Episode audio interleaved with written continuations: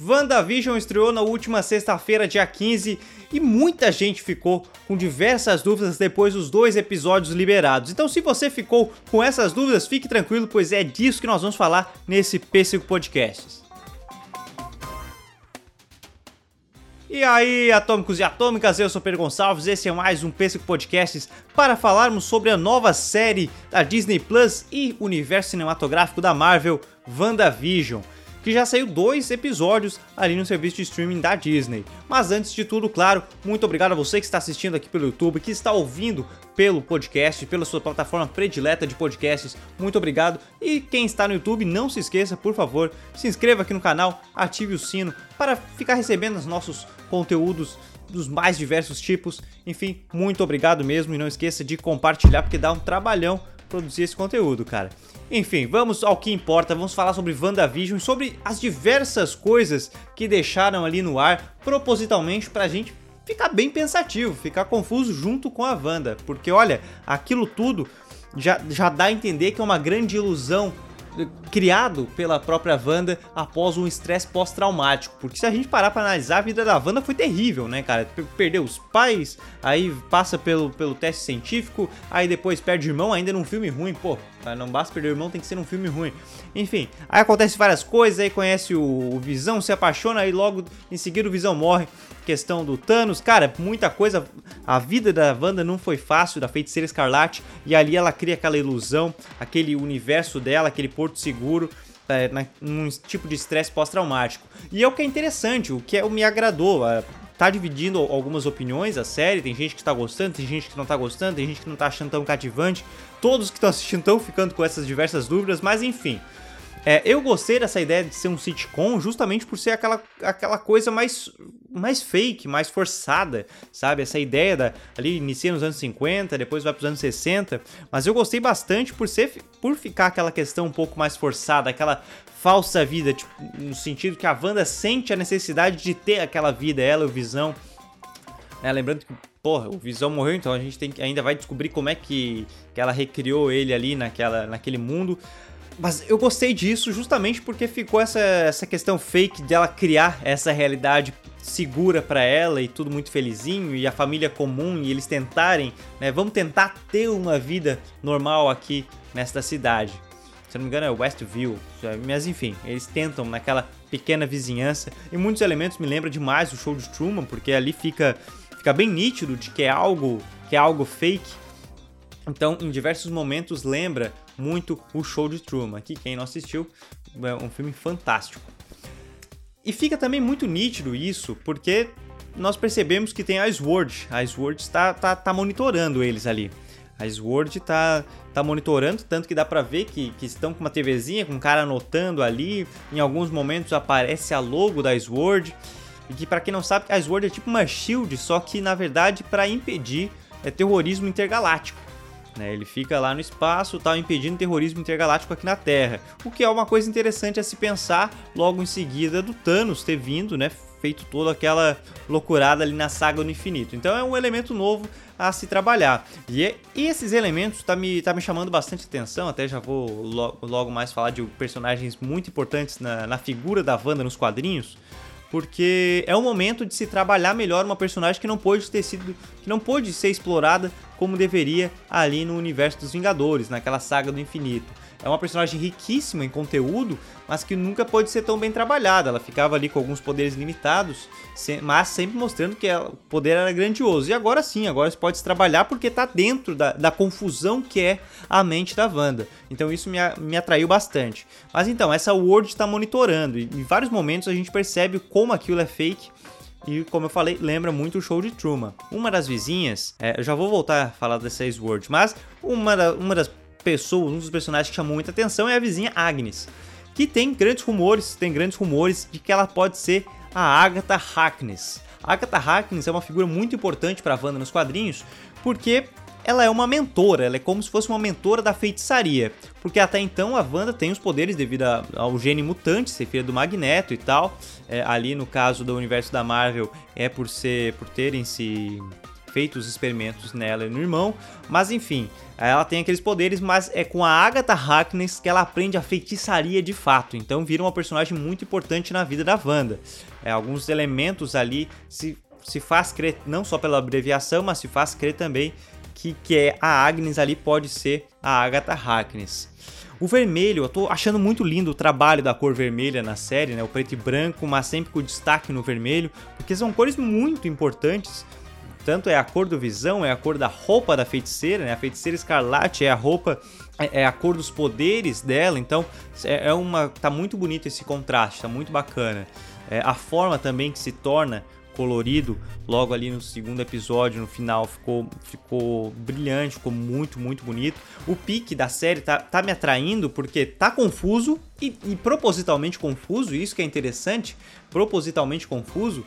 Em alguns, em alguns momentos sai daquela, daquela comédiazinha sitcom e vai para uma estranheza a nível de Twilight Zone. E isso me encantou, cara, ainda mais num pique preto e branco, me, eu confesso que me ganhou um pouquinho. Não vou dizer que tá maravilhoso, eu tô, ok, gostei desses dois episódios, hum, entendo também as críticas de, de alguns, mas eu achei interessante é a Marvel saindo ali da, da sua zona de conforto, na sua fórmula, é, conseguindo trabalhar um pouco melhor. Quem sabe é, as séries da Disney não sejam interessantes justamente para isso para fazer a Marvel sair da sua zona de conforto. Tipo, ah, no cinema a gente tem a nossa formulinha, mas vamos, mas vamos brincar um pouco mais aqui nas séries. Quem sabe? Não sei, mas é interessante também pensar que ali ela não é uma vingadora. Ela, na verdade, ela não quer ser uma vingadora, ela só quer ser a, a Wanda. Ela queria ter a vida com visão que ela teve uma, uma, uma pílula no tempo que eles estavam na Europa lá vivendo ela e ele sozinhos pós-guerra civil e teve uma vida amorosa com, é, de casal de fato. Isso e tava muito bonito até que chegue a, a invasão ali e todo na, na Guerra Infinita. Algumas coisas quando ela sai daquela, daquele mundinho, ela dá uma a, a clássica bugada, né? Deu, não, peraí, de, de, deixa ela focar ali. Então isso me essa confusão proposital que tá causando no espectador é válido porque é a confusão que tá na mente da, da Wanda. Isso que é interessante. Uma cena que eu achei incrível, que ali finaliza o segundo episódio, é a clássica cena do não. Aquele momento que ela fala o não e rebobina o negócio, sabe? Quando sai um, um cara com uma logo da Sword, mas com uma roupa de apicultor, Visão ouve barulho, eles vão lá pra rua, daí o cara vê, daí ela olha pro Visão e fala não. No sentido assim, não, nós não vamos sair dessa ilusão. Sabe? Você não viu isso. E ela rebobina o negócio ali pra, pra que haja para que haja o momento bonito que teria e assim acontece. Uma coisa interessante sobre isso, é, eu tô falando vários interessantes, né? Mas uma coisa bacana sobre isso é aquela roupa de apicultor. Muita, muita, muita gente começou a, a, a teorizar sobre aquela roupa de apicultor. Porque a, a Hydra uma vez usava essas roupas nos quadrinhos, né? Algumas vezes usava essas roupas para fazer algumas invasões. E ali bota a teoria: será que a Hydra também é, invadiu as World, assim como fez com a Shield? E outra coisa são as moscas, né? Ele sai do esgoto ali com mosca. Já, já tem pessoas teorizando que pode ser uma ideia do Mephisto. Mephisto é um vilão que tem uma história, é, uma, uma participação notável no universo da Marvel e também é chamado de Rei das Moscas, porque às vezes ele vem nesse nessa forma de mosca. Enfim, a galera já começa a teorizar. E, e faz sentido teorizar, você tá muito aberto para teorizar, porque olha, essa série tá uma chuva de referências, uma chuva de referências aos quadrinhos, ao, ao universo ali da Marvel, alguns até cabe ser proposital da mente da Wanda, outros muitos podem ser simples easter eggs para para os leitores, para os fãs, enfim, tem muita coisa que cabe, que cabe muito bem como referência tem um elemento que eu achei, cara, fantástico, fantástico, fantástico, que é a torradeira Stark 2000. Tem um momento que aparece o relógio, que é Strucker, para quem não lembra, no Barão Strucker, que foi o cara que fez os experimentos com a Wanda e com o Pietro, mas a torradeira Stark 2000 é, é, maravilhoso. Um momentinho que aparece umas propagandas, assim, como se fosse de fato um sitcom. E tem uma hora que aparece um casal, um casal ali, papai e mamãe, tal, torradeirinha, a única coisa que pisca é a bolinha vermelha, e a torradeira Stark 2000, com a frase: Esqueça o passado, esse é seu futuro agora. E faz muito sentido aquilo ali, cara. Faz muito sentido se a gente parar para analisar a história da Wanda. Sabe? Se nós paramos para analisar a história da Wanda, faz um sentido tremendo. Porque a origem dela tá totalmente ligada ao, ao Stark. Tá totalmente ligada ao Stark. Para quem não lembra, na, graças àquele, àquele com aquela concha de bombas né, da, das indústrias Stark, foi o que atacou a Sokovia, que atingiu a Sokovia, matou os pais da Wanda e do Pietro, e graças a uma das, das bombas não funcionar ali, do, do segundo segunda leva das bombas não funcionar, é que a, que a Wanda e o Pietro se mantêm, ficam, sobrevivem, né, a esse atentado, mas eles veem os seus pais morrerem.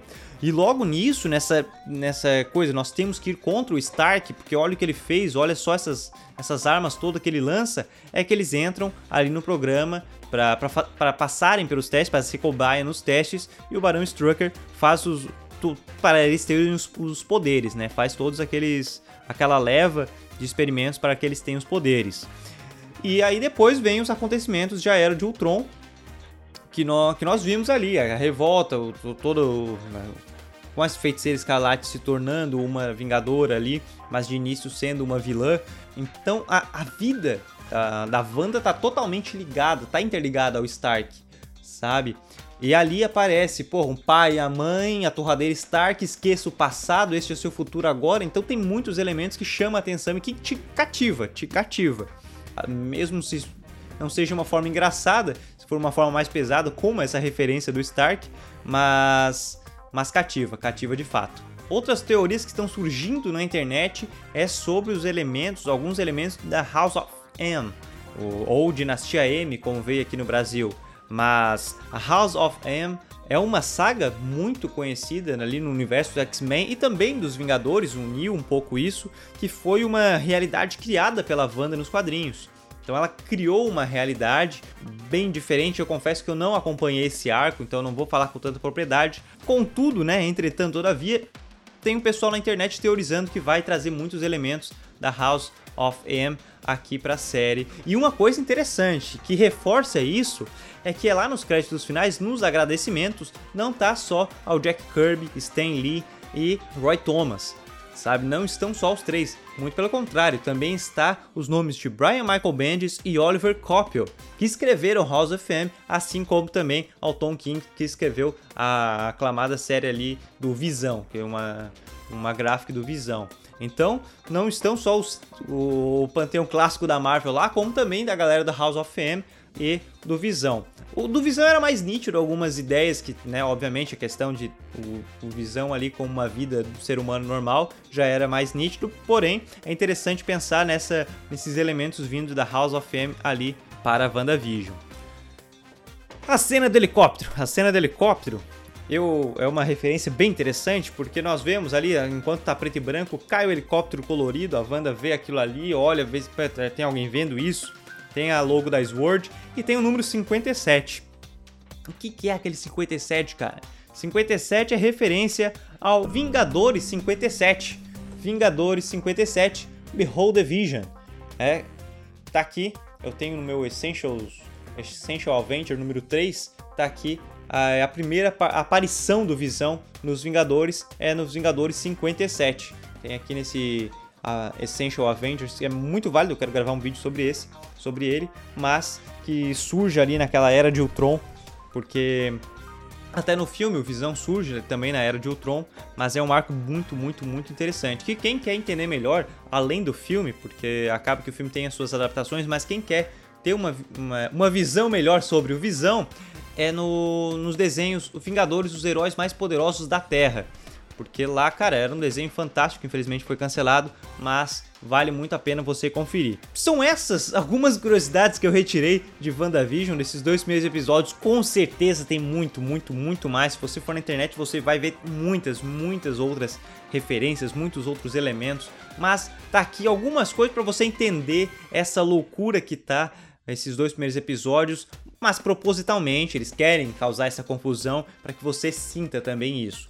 Eu, eu como disse, gostei, fiquei entusiasmado, quero ver os outros episódios, mas por favor comenta o que você tá achando. Tipo, Pedro, entendi, não entendi, gostei, entendi, mas não me cativou, enfim, comenta aí suas, sua opinião, é muito importante, não se esqueça disso e reforço. Se inscreva no canal, ative o sininho para receber nossas notificações. Muito obrigado a você que está vendo pelo YouTube, muito obrigado a você que está ouvindo pelo podcast. Eu acho muito engraçado que sempre que eu falo podcast eu olho para outra câmera como se a pessoa que estivesse ouvindo estivesse vendo.